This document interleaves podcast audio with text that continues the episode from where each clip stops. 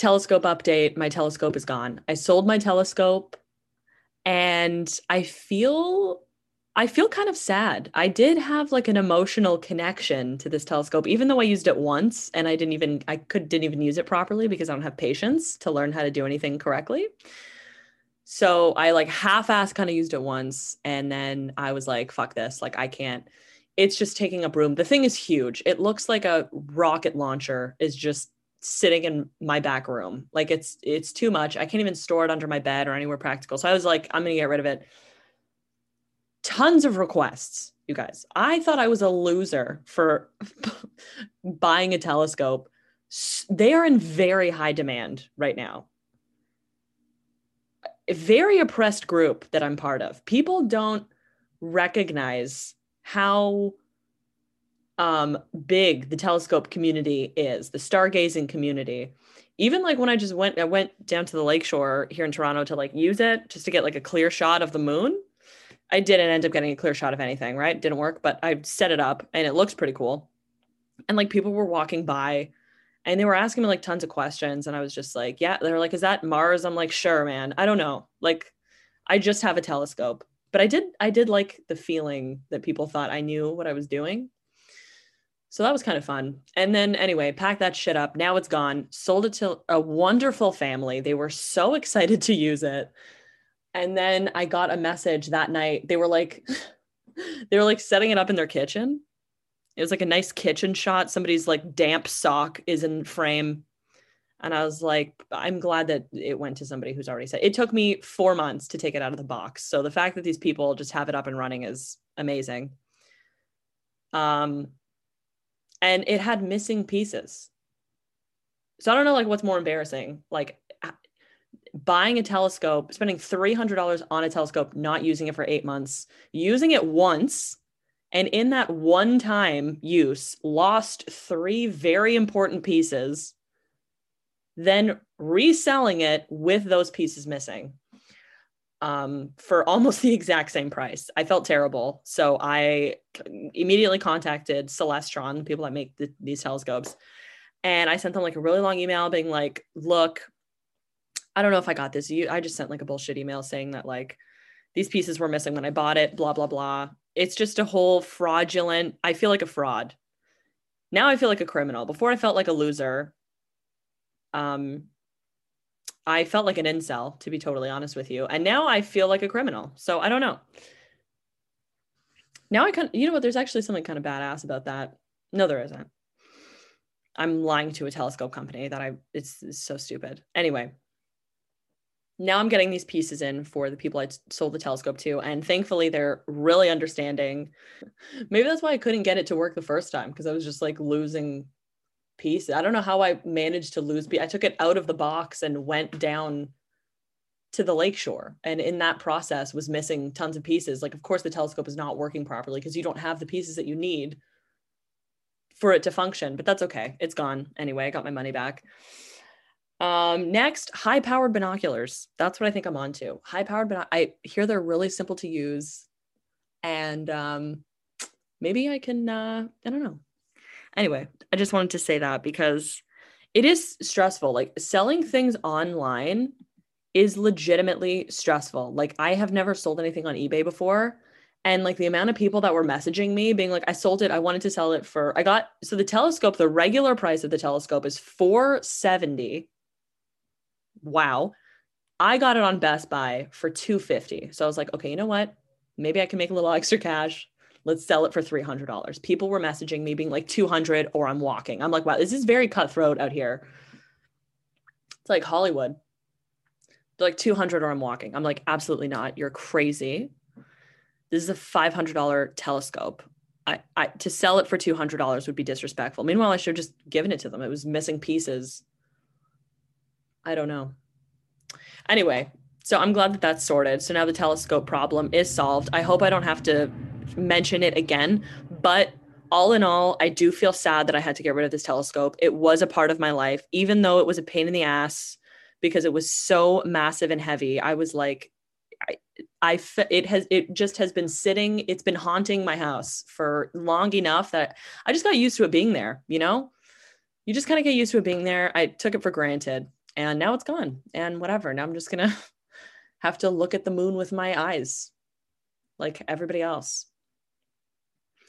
But maybe I will get high powered binoculars. Apparently, they're like a lot easier to use. Or maybe I should just not go there again. Maybe I should just stick to guitar lessons and sit on my hands. That's what I should do.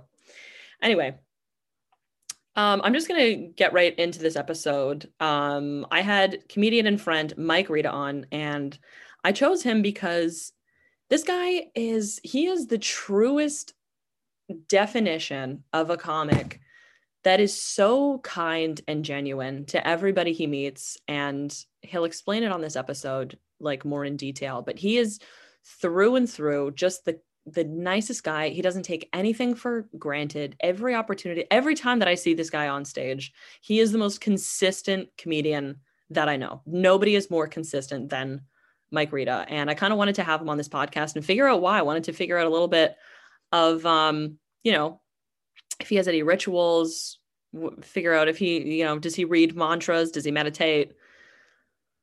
what's kind of like the driving force behind all of that. And he's just, he's a really passionate guy. He cries three times in this episode, just talking about comedy. Um, so that's kind of a nice little Easter egg for you guys to listen to, I guess. Did I say Easter egg? It doesn't matter. Anyway, um, he also has a podcast called Sessions with Mike Rita, which I'm probably never going to get to do because they just they smoke weed on it and talk about life and um, I don't smoke weed. Maybe if I get CBD drops, I can do that. Take a few CBD drops and talk about life. Anyway, um, yeah, I'm just gonna start the episode. Thanks for listening to another episode, and uh, yeah.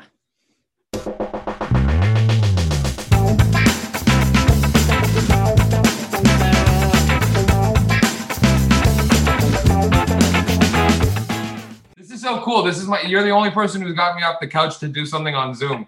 This I'm so honored. I am so honored. Thank you so much for doing this. I mean, I don't want to say that there's a reputation that you cancel on shows, but I was a bit nervous. I was a bit nervous, but I'm so glad that you were punctual for me. Thank you.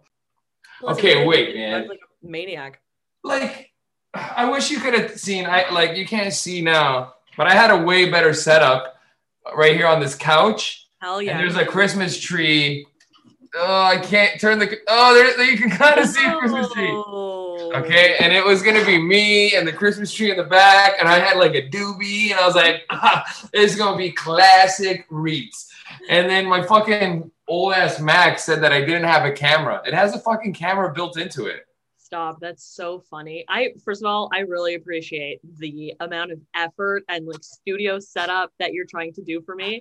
also, I think it's hilarious that you would pick my podcast of all podcasts to like be smoking weed as if I would have any understanding. uh, Mike, could you stop doing that? No, I'm doing it. I'm bringing in my audience to your yeah. peeps. Oh my god. What, you know, I'm gonna tell you, Jules, man that brings me to, I guess, the first question I have for you, which is like, how did you find your audience so early? Because you have like, you're the only comedian that I know in Canada that has like an audience. Like you, every show that you do, there are people there to see you. And it's like crowds of people, and it's amazing and it's so inspiring. But how do you, how did you find that so early?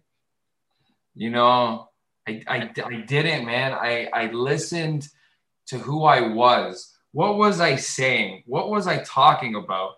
And then and then I honed in on that. I, I like okay in comedy sometimes um, comics get lost playing to the back of the room, so they they, they want to impress the other comedians with their fucking comedy. Yeah. And um, I didn't fucking give a shit about other comedians liking me as a comedian because they never paid a dollar to watch me live. Yeah. But if I if I realized that I was killing to the college kids and to the podheads and to the people with immigrant parents, then I fucking play to them. And I wasn't scared what the other comics thought because I want, I, man, you know, fuck. This is like a, a shitty version of the story because um, by the time I was finding my audience, I was already as good or better than most of the comics on the show. So I had this thing where I didn't care to play to them anymore. I didn't want to impress them. I wanted to impress the people in the audience. Yeah. And that in itself allowed me as a comedian to find who I wanted to be, who I wanted to play to. You were like, fuck playing to the comics at the back of the room. I'm already better than the comedians I'm performing with. I'm just going to do whatever it is, which is so smart. And I feel like it's so hard to, because when you started, you were so young. I feel like it's hard to not fall into that trap. You know what I mean? Like you have to be really, you have to have like laser focus, I think, to not do that. Man, you're one of you're you're one of those young comics too. Who, okay, Jules, man, do you remember when you were starting how nice everybody was to you? Yeah. Hey, it's because you were a kid, but you were so funny that nobody second guessed you because they knew that you were gonna fucking fly by them, bro. They knew. rules. they fucking knew when you're like 16, I don't take 17. compliments well. I, I don't take compliments well. This is this is hard for me. Okay, but these compliments for me are different because I don't give a shit. Like, you know, to me, I, I was already established when you showed up, so I got nothing to lose being nice to you. You know, like me being nice to you is just me being nice to a coworker. But it's like when I met you, I remember seeing you at Yucks. You were so little on stage. You're like seven foot nine now on stage. You're up there with this dry sarcasm and these little zan zan zans. But you, when I remember when you started, you were this teeny little like. but man, you knew you. What, what made you want to be a comedian? Can I ask you that? Has anybody asked you questions on this? Uh, thank you, Mike. And no, nobody asks me anything on this podcast. Yeah, right. Because everybody's listening to you ask questions and talk. You yourself are this great young comic who who started off in her teens, who who fucking has done festivals. We we, we did a festival this year together. We did Just for Laughs together this year, for fuck's sakes. Yeah. Listen to that sentence. Doesn't that sound so cool? We did It Just for Laughs. sound really cool. And to be honest with you, that's so weird to me. And it's it's kind of emotional for me because I know when I started, you were such a big deal. And I remember the first time I met you, you were just like, "Oh, hey, I, like I've heard about you," and I was just like, like it made my year. Like I was just like, Mike Rita thinks that I'm a good comic. Like he knows who I am. Like this is crazy. it uh, like it was just one of those things. Like I'm sure when you were coming up, like you had comics like that too. But it I'm, I'm still like that. Anytime I work with anybody that I liked when I was younger, I'm still the, I'm still a fan Yeah. before I'm a comic. Like uh, like I can think of guys off the top of my head that when I work with them, I don't know, man. Like, do you know who Jeff McHenry is? Do you ever work with Jeff McHenry? oh God, yeah. Okay, Jeff. I like Jeff McHenry so much that I'm giddy around him. Like, and I don't even know if he knows because he's so in another world most times that it's hard to like try to get to him. But I, I'm always, I'm always jacking him up. I'm like, dude, you're the best. You know, you're the funniest guy in this country. Nobody touches. You. He's so fucking funny. He makes me cry. Dude, it was my favorite uh, Jeff McHenry story. We had a road gig together and um, picking him up, and he was like in a bush. Like he was literally in a bush when we picked him up. He was like, Yeah, I'm at the corner of whatever. And we're like, Hey, we're at the corner. Like, we can't find you. And then he just like steps out of this bush. like, what are you? He's just such a shy, like, nice guy. He just wants to take up the least amount of space possible at all times. Like, it's Dude. so funny. Dude, that is, you know, to people who aren't comedians, that sounds like a really fake or weird story. Like you came out of a bush, you just trying to be funny. Jeff McHenry 100% came out of a fucking bush. like, Just like, hey, what's going on, everybody? It's going so Yeah. weird. Oh my God. it's so funny. Wait, you refocused me, so I'm going to refocus us now. Okay. When you started comedy, how old were you? Like 16 or something crazy? I was 15 when I started. Oh my God. But Fucking I did nuts. when my first two years of doing comedy, I did stand up like maybe five times. Yeah, Like, yeah, yeah. so That's what it is. That's okay. Yeah, I lived in the suburbs. Like I couldn't take the subway or anything, so I had to like rely on my mom to like drive me down. And Betty, Okay, but you're like in high school, yeah, like grade 10. yeah, yeah, yeah. And you know what? I What's didn't- that like? What was do you do you remember what your first couple shows were like? They were at uh Betty's on the second floor of Betty's. Wow, Like, with Brian Coughlin or whatever? Yeah, when it was like a, a attic. Like now they've kind of transformed it. It looks like an IKEA playhouse. But when it had like twinkle lights and kind of like smelled like shit a little bit and like You know, that's the best room ever to do. Ever fucking to speak. It looks like an old comedy room. It smells like an old comedy room. But Yeah. But great comedians show up to do it for some reason. Yeah. Like, did you ever get to see somebody that that, was good, like that showed My up second my second set there, uh Mike Wilmot and Kate Davis were there. They were just there. They just came in to do a set. Were you aware who Mike Wilmot was? Do you remember him from like TV I when you were a didn't. kid? I didn't know of him, but after Oh. I saw him, like I remember the car ride going back. We are like, man, that old guy was so funny. like he was. Yeah, yeah, yeah. Oh my god, that's so funny. Like, yeah, because you don't know that he's like one of the best in the country. He's just some funny old dude. Wow. Yeah, Mike it's on your second show ever is pretty fucking good. Yeah, it's wild. Um, he told me that I reminded him of Seth Rogen. He's like, you remind me of a young Seth Rogen. That definitely doesn't still hold up, but I I keep it close to me all the time. That's How fucking high was he for fucking Mike Wilmot for sure thought you were somebody else. He must have been ripped. I don't think he drinks anymore, but he wasn't. He, I was like, yeah. a young Seth Rogen, you're like, I don't, uh, all right, fuck. I like that he chose a dude and he didn't just try to cop out and like name the one female comic he knows. You remind me of a young Kate Davis. Actually, she's right there. No, that would have been pretty funny. Would have okay, so you start at 15, you start at Betty's, but then one day you you join the scene. When did you join the scene? I think like when I was in grade 12. I Shut the fuck up. Do you hear how cool that is? When I was in grade 12, I was part of a scene that wasn't in the hallways of my high school. I know. It couldn't be though. Like, I mean, like when you started when you were really young too, like I don't like I was never like who were you in high school? Like what was your like role in in high school? Because I feel know like who I am, man? I am the dude who high fived and said what I sold weed in high school. So, and I was okay. You want to know who I am in high school? I'll tell you exactly like all my little my little categories that I fit in. Yeah. I was the local drug dealer. I was the guitarist and lead singer of the high school like rock band dudes. Okay. Stop. Stop. And then, yeah, look, it gets even crazier than this. I was like one of the better uh, softball players. I was first chair trumpet, so like a like a band nerd. But I was all these, and I also hung out with all the gangster Portuguese kids because I grew up with them. They were all my best friends, and it was this crazy man. I swear to God, I knew everybody. I high fived everybody. I would like high five the teachers and be like, "What up, Miss D?" Like I was that guy. I was fucking that guy, and um, and honestly, this is the crazy part of this.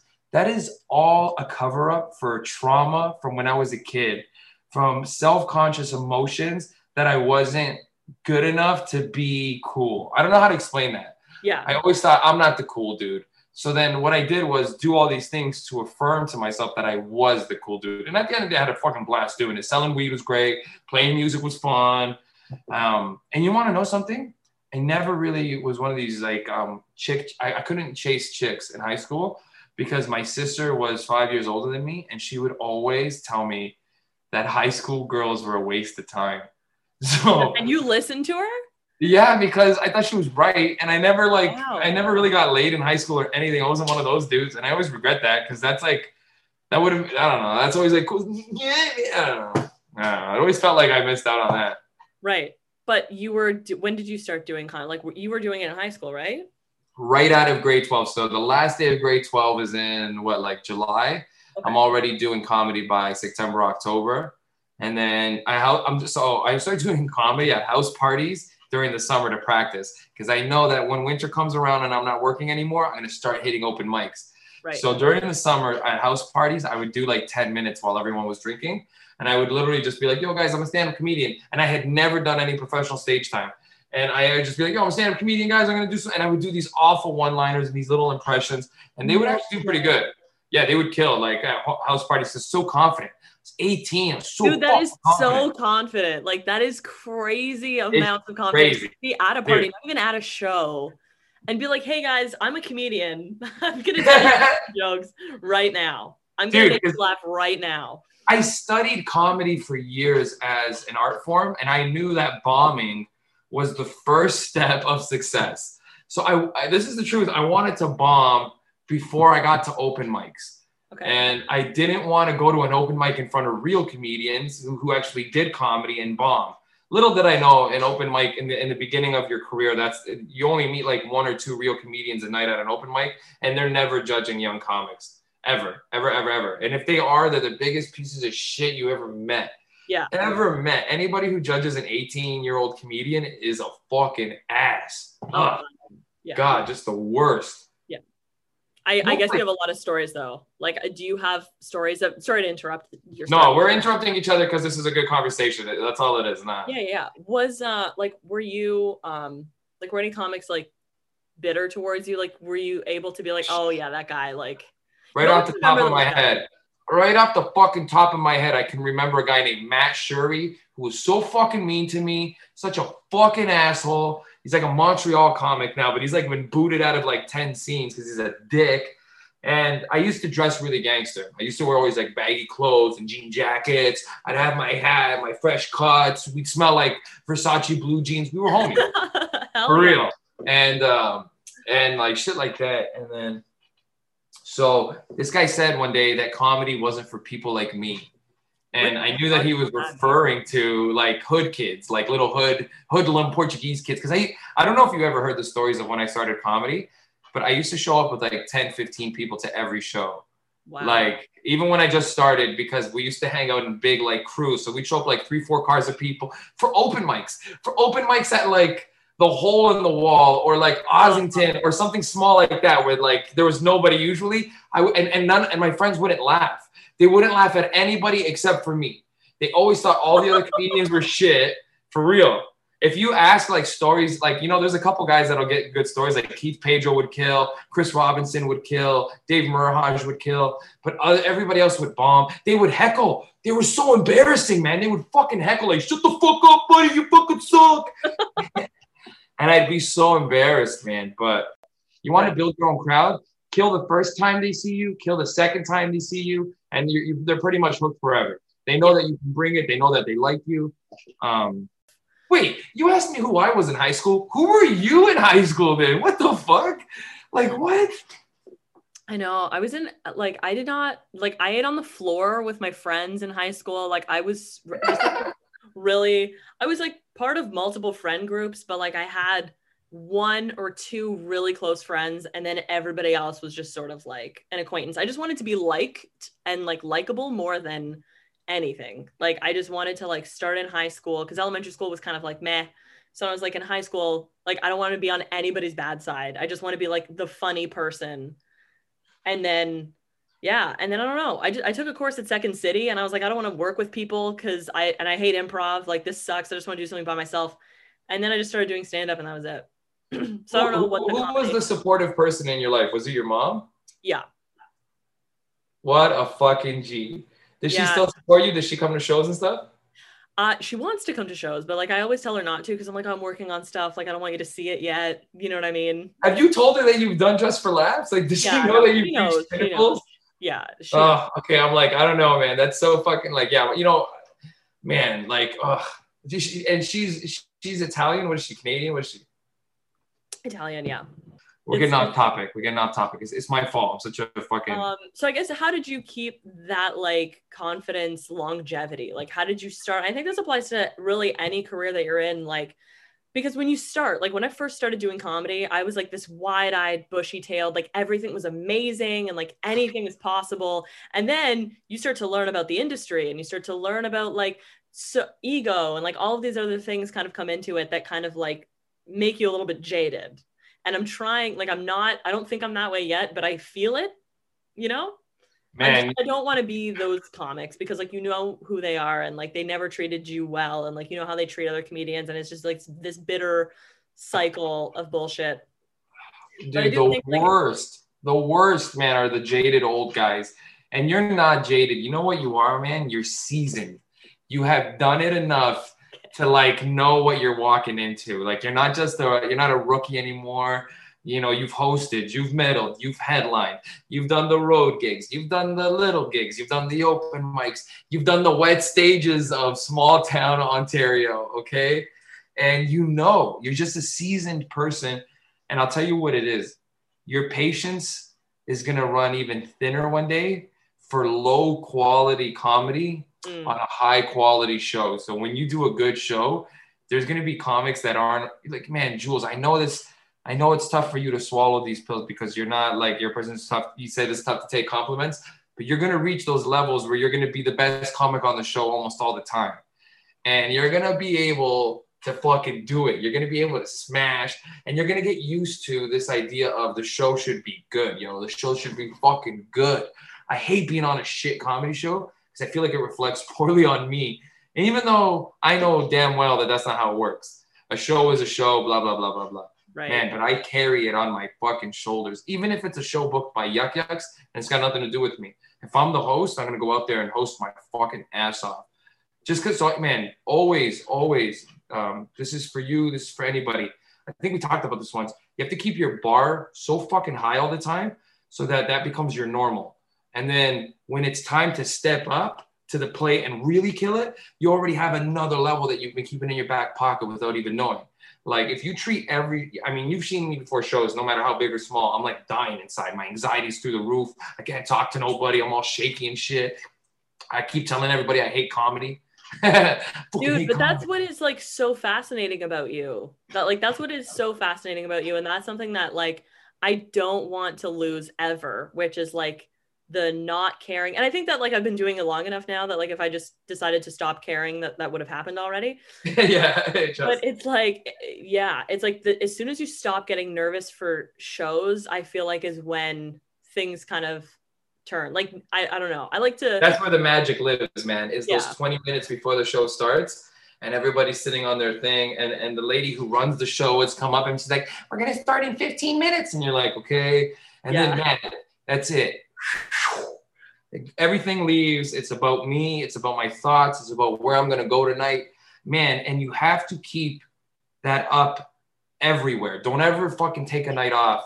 N- not at a shitty open mic, not at a great show. Always, always, always, man, go so fucking hard that that becomes your norm. Drive at 200 miles an hour all the fucking time when you're on stage so that when they need you at Just for Laughs or Halifax Comedy Festival, to kick it into another gear for television that you're not scared. Like this year, you did your television taping. Was that your first television taping? Yeah. You'll never not. It'll only go up from here because okay. now that you did the first one, it's like, okay, I know what I need to feel. I know what I don't want to feel after. Do you remember that you felt like you did good? I remember you felt like you did good, but you wanted to do better. Yeah. That is what will make you work so fucking hard to get another TV taping. And that when that shit comes back to you and you're sitting in the green room you're going to remember just for laughs 2020. I did good, but I could do better. And you're going to fucking get rid of your nerves and you're going to focus. Trust, girl. You, bro, you're such a fucking killer. You don't even know, man. I get.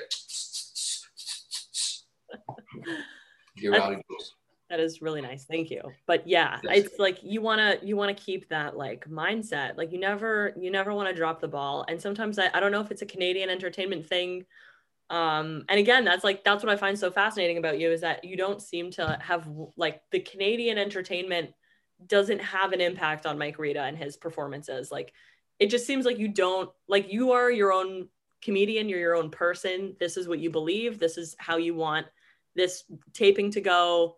And it's like it's like nothing nothing penetrates. You know what i mean? Man and you know that's such a fucking illusion because uh, it's all it's all penetrating all the time. But man i i try my hardest yo for real. Um this is for everybody listening and this is for you too. I'm sure you've looked into this. It's something called mindfulness where yeah. you you 100% just take the moment for what it is. You focus on your breathing. You dissolve you dissolve all those worries because none of them actually exist. It's it's it's like it's just the pressures. The man, comedy. Have you ever been backstage and and even though the show is miles away, it's so fucking loud you can hear it all. Yeah, yeah, yeah. You know what I mean? That you can't yeah. you can't almost hear your set, and then the second they call your name, it all goes away. It's yeah. you and the audience, and all that noise has now been focused into a laser beam that you're fucking destroying with. Oh my god. Dude, Wait, it is. So I wanted to ask you this because, well, first of all, I want to talk about meditation and mindfulness with you because yeah, yeah, yeah. That so that's fantastic. So I'm gonna note that. Um, but when you're on stage, do you um, because your material is so, like you're such a magnetic person, you're immediately likable, just right out the gates, and it seems like so carefree. And I feel like in order to be that, like for me, so like I'm watching your performance And I know that like in order to get into that headspace, you need to be that sort of like you can't think your way into being likable. You can't think your way into being like loose on stage. Like you have to already be those things as a person. So in order to achieve that, you need to be like you said, mindful. You need to like do certain things to like work on yourself in your day-to-day life and then that will transfer over on stage as well. Like you can't write being likable. You can't write your way into not being in your head on stage, you know? Man, you are hitting it right on the like, fucking nail about all that stuff. You, you couldn't have said it more right. It, it has to be something that you truly believe before you step on stage. I can't step on stage and be like, okay, now, now I'm going to convince myself. No way, man. Before you get on stage, while you're hearing the host talk, man, I'm getting chills right now because I'm so, I'm so, like, this is just whatever. I'm just so good at putting myself like, like I'm actually there. Like I can feel it. Like we're behind the curtain. You can hear the chatter there's this fucking thing, man, where you have to catch your breath on your heartbeats, man. Boom, and you let it all out, and you can feel the anxiety leaving. And what you got to do is remember why you're doing this. Why did I become a stand up comedian? This is something that my father taught me when I was a kid, and it's the greatest lesson that I ever learned. When I was a kid, I played accordion, and I used to get really nervous before I went on to perform with my father. And he'd always be like, Why are you nervous? Why are you nervous? And I'd always be like, Man, I'm nervous. I don't think I'm going to do good. And he'd go, Did you practice? And I'd say, Yeah. And he'd be like, Did you practice with me? Do you know your songs? I'd be like, Yeah. And he goes, Then you're good. You know what to do. And they're here for you. Don't forget, these people pay money to watch you. You are the performer tonight. They don't want to see somebody who's nervous. They don't want to see somebody who's not confident. They want to see you know what you're doing and they want to see you do it well. Just go up there. Even, and he used to say in Portuguese, like, even if you're not ready, they don't know that. You only know that. Just go right through it all, man. And that shit stuck with me my whole fucking life. When I go on, man, you've seen me before I go on stage. Like, like we were talking about, I zone out, man. Like I, I, I go in, I, I'm so nervous. I'm a nervous wreck. And then the second I get on stage, there it is. Everything I've ever worked for, everything that I ever imagined, here it is. And, and it doesn't have to be Massey Hall. It doesn't have to be just for laughs. It can be you know, Jay's barbecue joint in fucking Orillia, Ontario, but I'm here. This is what I wanted. Yeah. And now I give them the best I've got, man. Right. You know, uh, I, am going to tell you something, Jules. When you're talking about like uh, the likability thing, man, I don't know why I'm so likable. If somebody were to ask me why I'm likable, I couldn't actually tell you. I just know. I can tell you. I can tell you. It's because of your worldview and your belief like when i'm when you're talking on stage even though you're saying jokes you know that this person is a positive person you know that he's a warm guy you feel like you i feel like i know you personally even though i don't. Do you know what i mean? Yeah man. you don't have, you don't people have, said that to me for years man. I, yeah. it's like i know you dude. It's like i know you man. No why but that's because when you're on stage you're not afraid of being vulnerable with the crowd. You're not like oh. it depends it all depends on your like worldview. So that's what i'm saying. Like you can't write your way into that. You can't like overthinking is the worst thing you can do. Overthinking kills comedy completely. Like the best thing that you can do if you like are if you want to be more likable on stage or if you want to be more like whatever it is whatever it is it depends. I know what you mean like yeah endearing to the audience man. Yeah it depends you have to work on yourself as a person before that translates on stage. It's not going to come on stage and then come to you in real life or not come to you in real life and only happen on stage. It's like it has to it has to be both. It has to you know the simple thing that you could do in life to become more likable on stage and this is for if any comic who's a younger comic or somebody who's watching us talk right now one day you're to have to make the choice about who you want to be in life do you want to be the person who says thank you to the janitor, to the lady cleaning, to the Walmart greeter. I say fucking thank you to everybody because I'm never to see them again. So I give them the nicest version of me ever that they can have. They can just fucking keep it. Of course, I'm vulnerable. Of course, I'm making myself weak.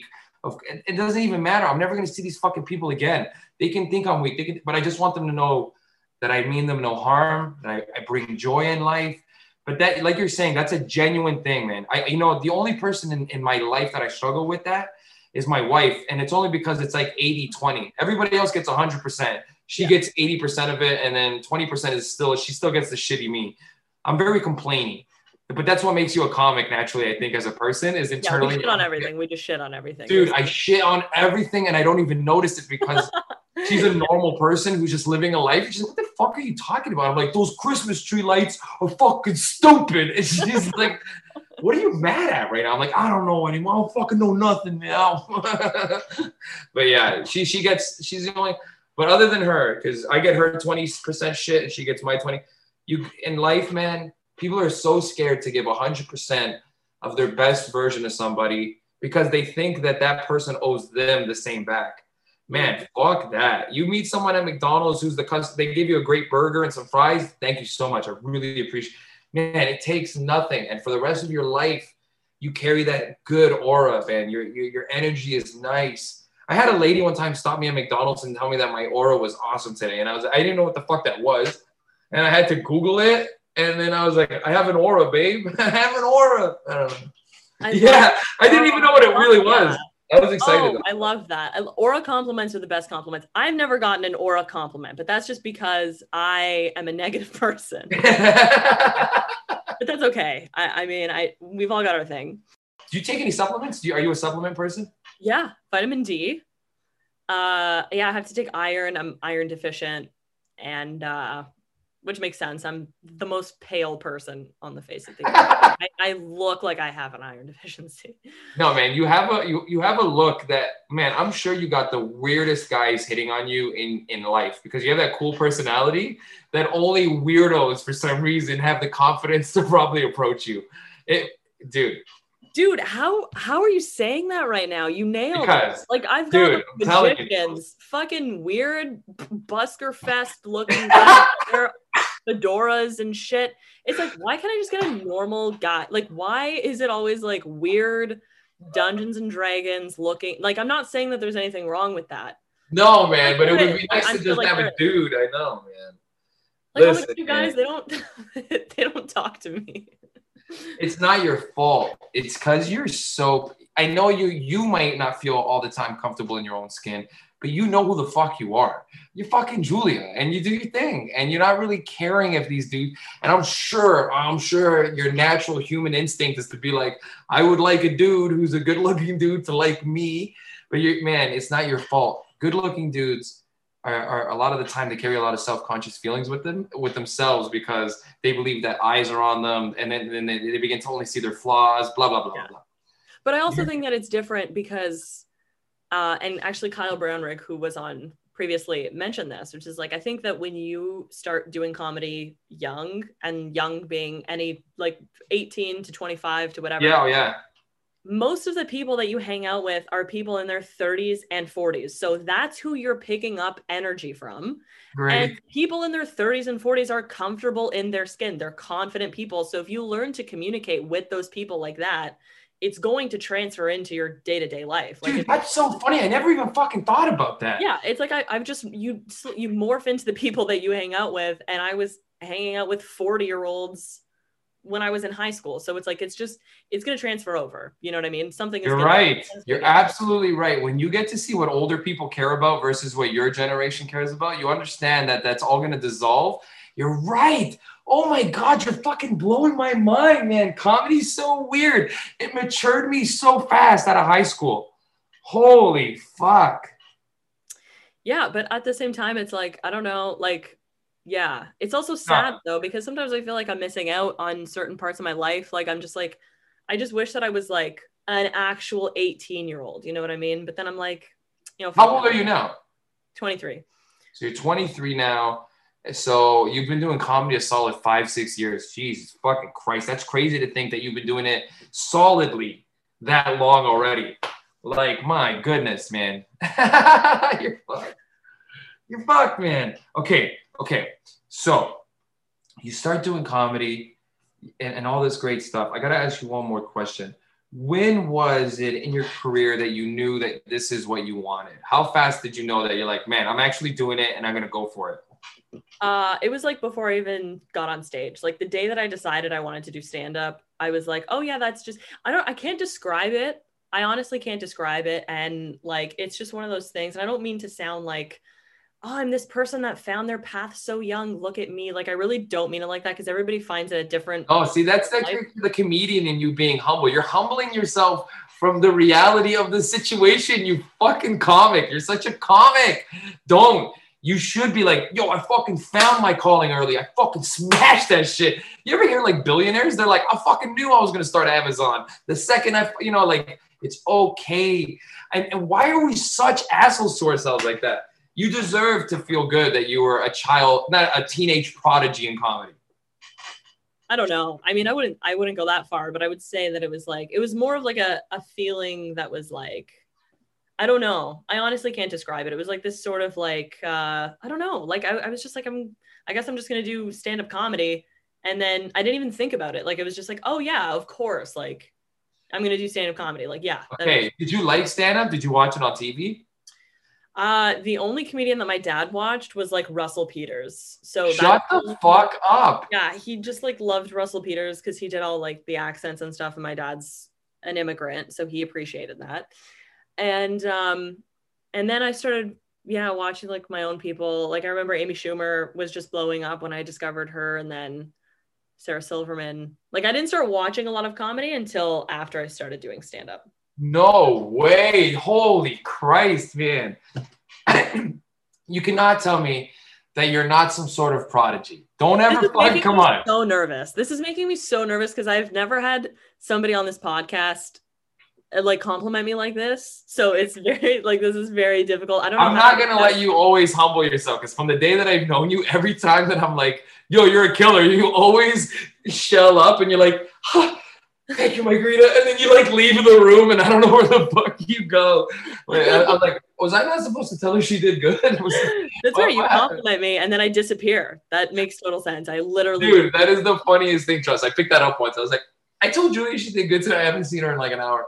Yeah. Um, but um, okay, so yeah, look, man, it's okay to be a prodigy. It's okay to be good at something when you're young fucking you ever meet like piano kids everybody's just always jerking them off when they're little kids and then they become like 20 years old and like we don't get that in comedy nobody when you're 15 is like go julia go fucking be the next russell peters no, people just want to shit on you. Yeah, they're like, you're gonna, you're gonna, you're gonna do comedy. Like, oh, fuck off. There are some people though that have, I mean, and then the people that are nice and kind of like recognize that in you, you just keep in your life forever because like they're just like, you know. Yo, that's yeah. who my best friend in life is. Is yeah. the person who was the most supportive to me when I was a young comedian. Like the people that were supportive to you when you were shit are like, yeah. they just stay in your life forever because I love him. Yeah. I made him my road manager. So if I get booked somewhere like out east or out west, I book him a flight and he just stays in the hotel with me and we just party all over the time because he's my best friend. And and and like like I have pictures all over my Instagram of, of, of uh, like he was my okay. He was a good friend of mine. I'm wearing my shirt inside out. You can't see that, but I'm wearing my what a fucking loser. Hell yeah. What a fucking loser. Oh my god, man. That's, That's great. Just take a beach, baby. white v-necks make some noise? But um, yeah yo okay. I know. I'm you're really lucky that it's your mom. I wish my mom was my biggest support because i love my mom and, and and she doesn't know this but she pretty much made my career.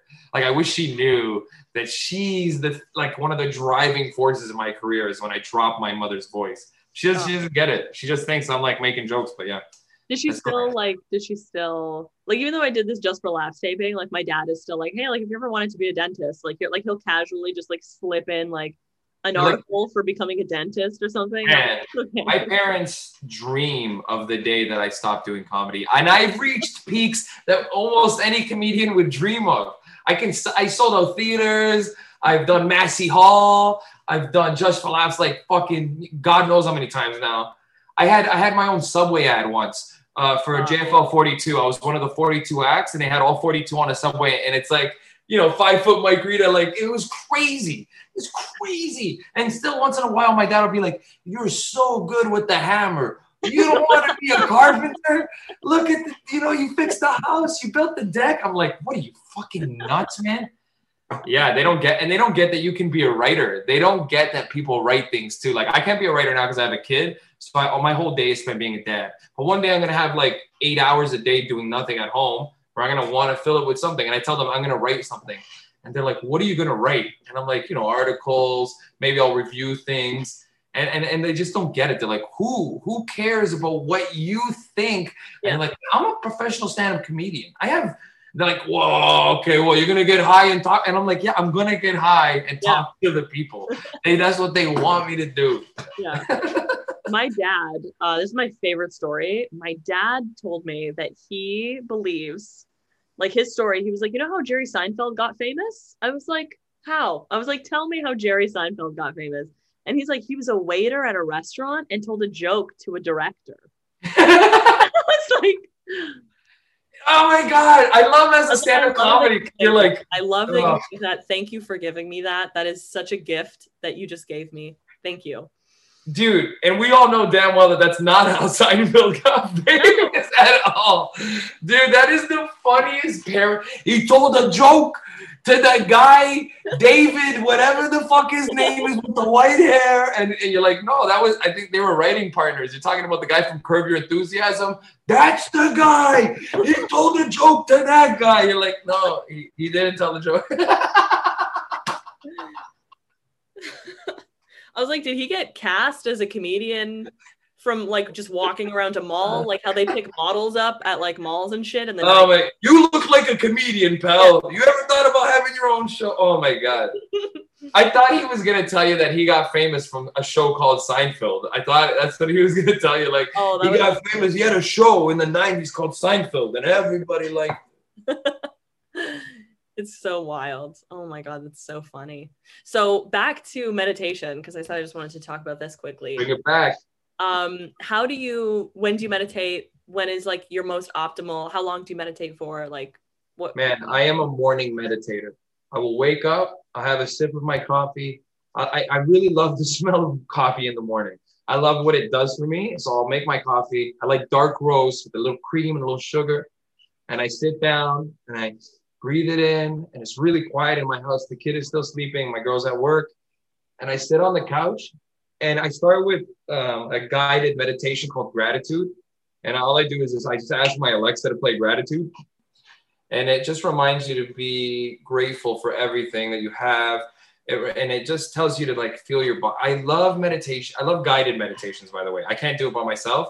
I want one of those like cool voices where it's clearly a white guy who has some sort of like weird Indian accent, like where he's trying to be like, touch your legs and feel the air coming through your body and lungs. You're like, you don't talk like that, you fucking liar. Your name's Kyle. Your name is Kyle Dorothy. You fuck. You're. Why do you have that accent? You must. Kyle Dorothy. Oh my yeah, dude, I don't know why I made that shitty name. but uh oh man, I'm telling you, man, those are my favorites. So I start in the morning with a meditation, and I need it because I suffer from anxiety. And what that does is it makes me feel like I'm cornered constantly throughout the day in tiny little situations at home. So if my daughter's yelling and the cat's meowing or the fucking the fridge is making too much noise and now the oven fan is on and my kid is yelling from another room, I get these crazy impulses where I start to like easiest way to put it is I start to short circuit and I start to get really nervous and have these little attacks. And I need to remember, um, I, I got to remember to breathe in that moment and just focus on your inhale. Just let it go. And you have to literally picture like, you know, what's happening to you right now around you as a cloud. And I picture it dispersing in my mind. And then I remember that that's my worries and that I'm here and I center myself, boom, and I'm back. And then by the time I know it, I'm not even mad about the kid. Uh, I'm, I'm grateful for having a kid. I'm happy that I have a working fridge. All these, all my perspective completely changes and I'm back. But that shit, that shit only works if you practice it constantly. It Yeah. doesn't like, it, it, it's like this thing that you can talk about as a human being, but you have to constantly bring yourself back. Bring yourself back. You find your brain wandering, you find your brain wandering, bring yourself, man, my brain wanders sometimes so far away that I forget that I'm able to bring myself back. That I'm so lost in my own mental trance of, Yeah. of depression, of doubt. Man, it's crazy. I can't remember the name of the. I think it's your amyg- amygdala up here somewhere in the front of your brain that that stores all those um, like your memories, and it, and it allows you to recall things like what was your favorite thing as a kid. It allows you to recall that, but it also allows you to recall all the failures in your life and all the shitty moments too.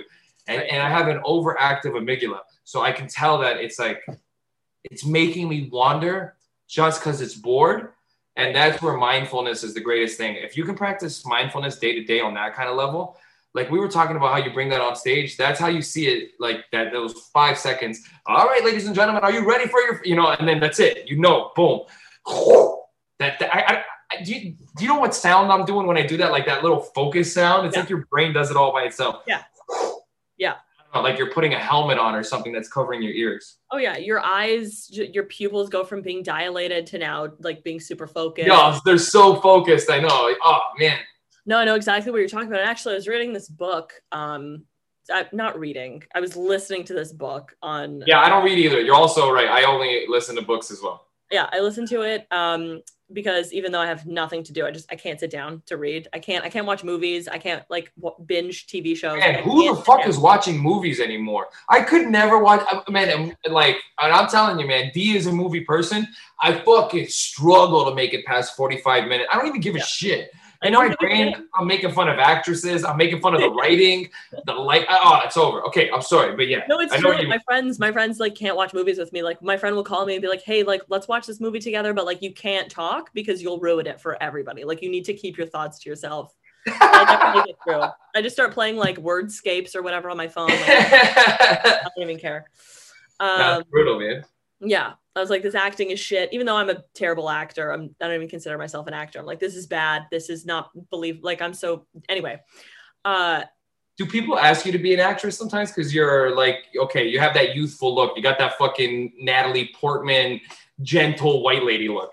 the gentle white lady look uh i mean my agent kind of tells me to act but like i'm not like i don't think that i'm an actor like i'm not a dramatic actor like i could be myself in a comedy and i can do like commercial auditions but i'm not like an actor Oh man, I couldn't do commercial auditions. I fucking hated commercial auditions. I They're hated walking so in and biting an apple and shit. Yeah. Like you just, Yeah. yeah. no, no they make you feel bad about yourself for sure i have no self-respect anymore at this point no Uh, auditions are the way- I don't even do auditions anymore. By the way, Yeah. for anybody who's a young performer thinking that they have to do auditions because they're a musician or they're an improv artist or you don't have to do shit, yo. Anybody who's listening to this, just stay focused on what you want to be and don't let the industry control. Man, like some people think that they have to take that route, and it, and it what it does is it creates just more self doubt uh, in, in, in a world where you didn't even want to be a part of.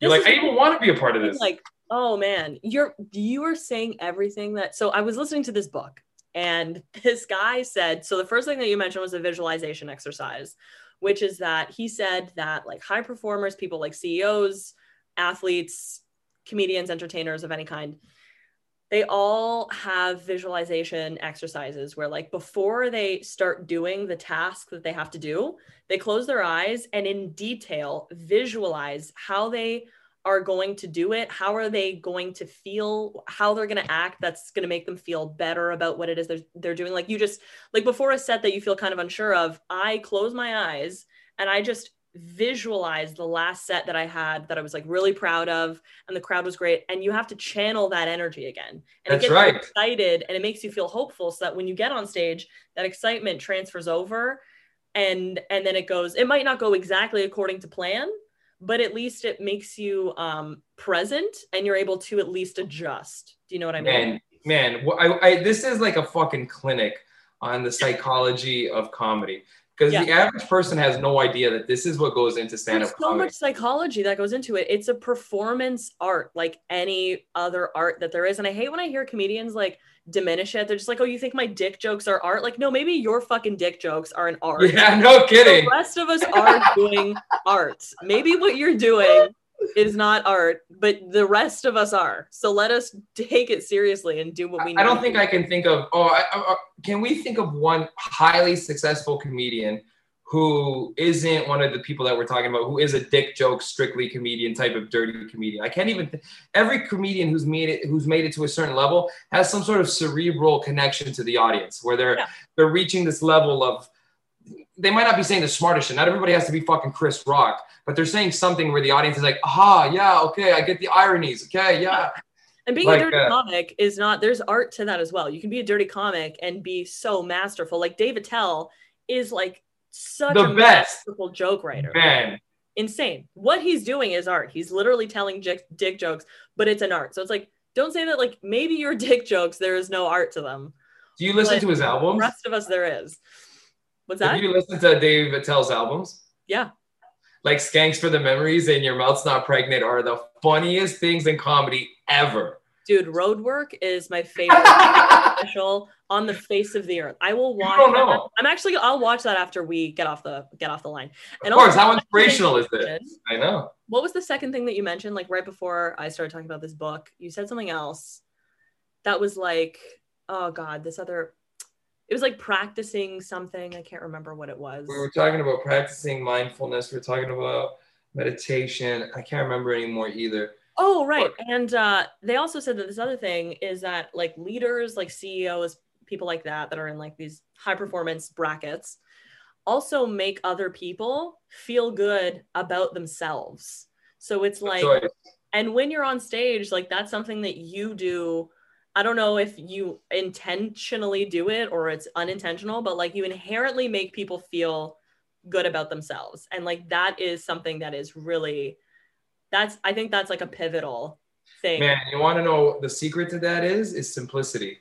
Making them feel like they get what you're saying. A lot of times people will sit in the audience and not get what a stand-up comedian is doing or what he's saying or what they're saying because the human mind is constantly wandering and people will like lose focus for a second and come back and and I want man, I don't know how fuck you you, you like I you're right about what you're saying, but I don't even know how to explain how that works how I, I know that I'm doing that. I do know that I'm doing that. I know that I make them it comes down feel to a, good. it's a it's a foundational thing that you can't teach. That's something that you either have or like you don't and you can get it like you can work on yourself.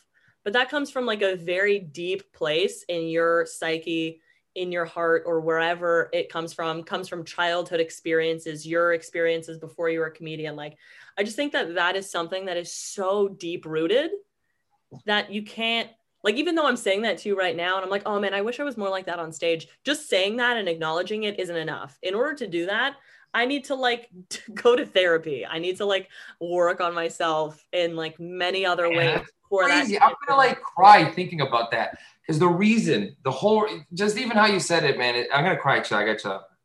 I think about this stuff all the time, and I get so happy, and it makes me feel so good. And like, man, the reason I'm, uh, I chill out, I chill out. I chill out. I can't be crying on a podcast right now. But Yeah, the thing is, you're the first that guest to not only give me compliments, but you're also the first guest to cry. we're having such a good conversation. We're having such a good one. I haven't talked co- about comedy like all year in this depth. Man, um, the, the likable factor, okay, that comes from a childhood trauma and fear that people were being rude to me, Mm. that they were being mean to me because they thought I was stupid, or because, and also because I grew up in the Portuguese community. If you're a mainlander, you're mean to islanders, and people were always mean to me because I spoke like an islander. I spoke like an Azorean. I had that really like twangy, like, "Eh, look at the blah, blah," and these fucking like proper Portuguese people would be so fucking rude to me. And You know, um, because Portuguese, just in general, is such a gross language that people from the mainland too. It's like, what do you even have? What? Yeah, what do you think? Yeah, what do you think you're doing over here? What do you think you are? Italy? You think you're Spain? Get the fuck out of here, you There's goof. nothing poetic about the Portuguese language. Just Uh,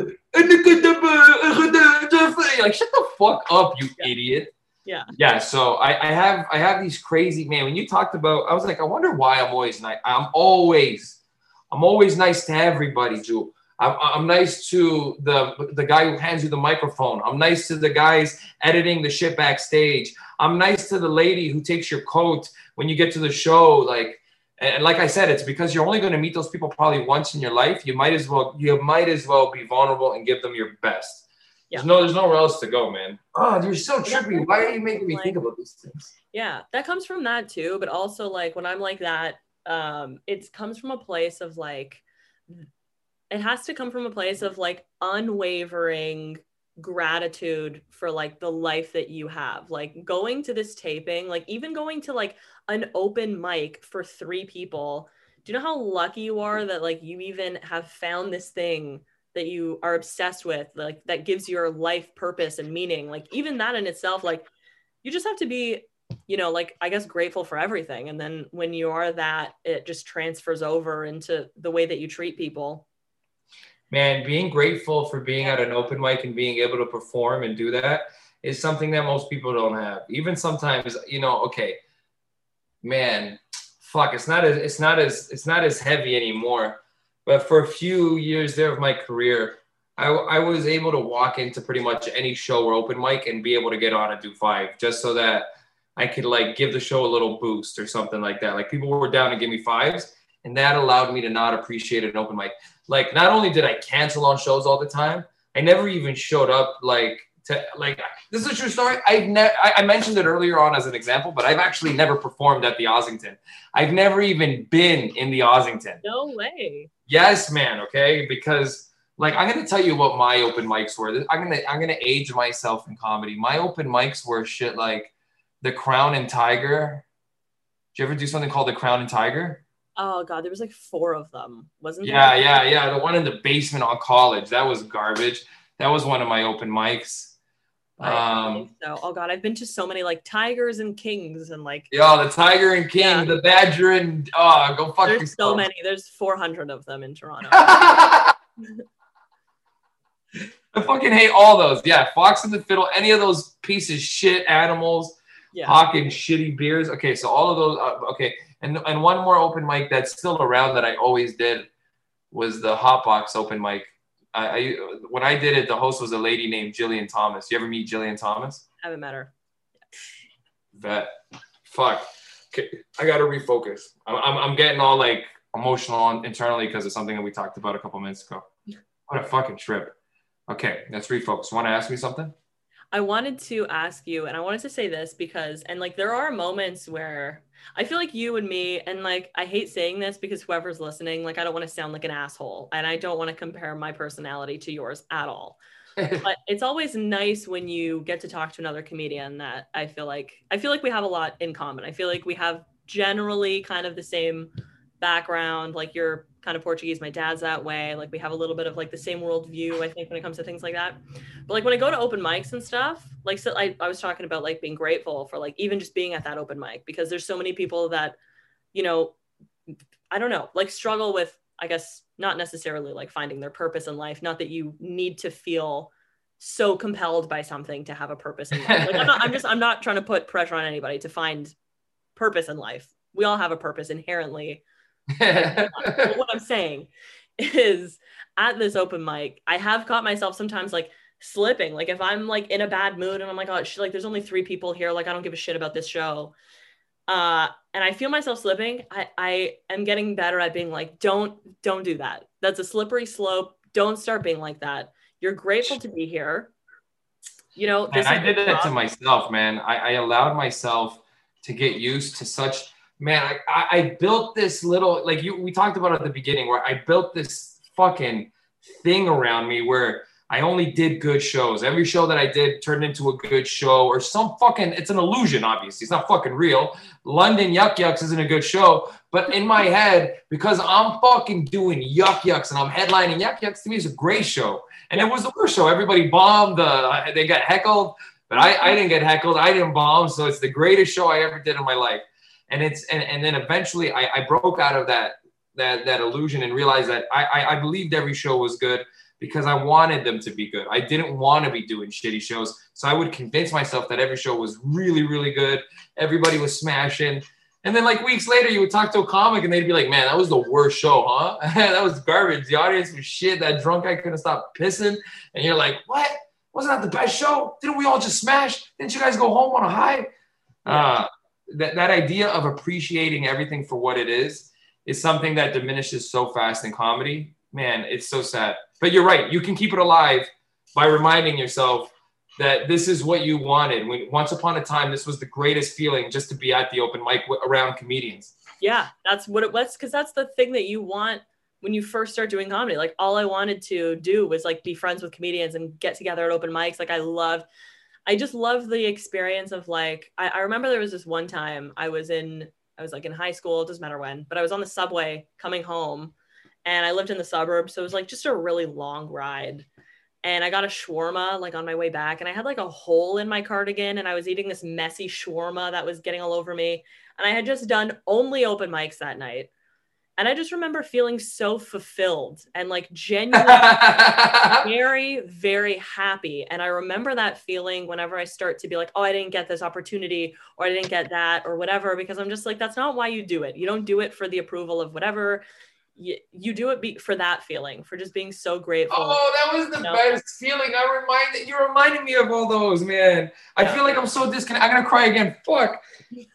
Ah, oh, okay. That feeling of of of of, of of shit. It's been, like, yeah, your shawarma shit and the night the open mics are shit, and you couldn't be fucking happier that you were a part of this shit. Yeah. Oh. You're just happy to be part of the shit. And you're just like, man, like this, you're like, I found this really cool shawarma place. And then later on, it's like just the regular shawarma place that like you don't think it's special anymore because you've been to it a million times. But you're like, man, I remember when I first discovered this shawarma place and it was like cold and shitty outside and like your hands are freezing. Oh, but it's all the best. You, yeah. you, it's all the best. Your hands are freezing because you did comedy. You're grabbing a shawarma late night because you did comedy. Man, I uh, look, man, you can't see, but I'm for sure crying right now. But, I uh, definitely uh, see tears. This is. but um, okay, I got chill because I'll, I'll tear up more if I keep thinking about it. Man, there's a feeling that you're capturing that nobody gets to know unless you're a performer.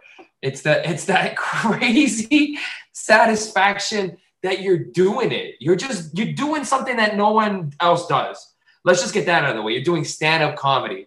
You're doing fucking stand-up comedy. You're gonna you're you're gonna be a comic. Me, Mike, I'm a comedian. Someone referred to me as a funny comedian on the show. I can remember the first time someone referred to me as a comic, and it was a guy named Alex Pavone, and he said, "Man, you're becoming a really good comic." And I went, and I, I'll, I'll go cry right now because he's my friend. He's actually my friend nowadays. But I was just this kid, and I was like, what? He called me a comic. Alex Pavone, a guy that I loved, I thought was so funny. He just called me, Mike Rita, a comedian. I, am still high from that today. I, I, I can still feel it in my heart so much. It's still so alive.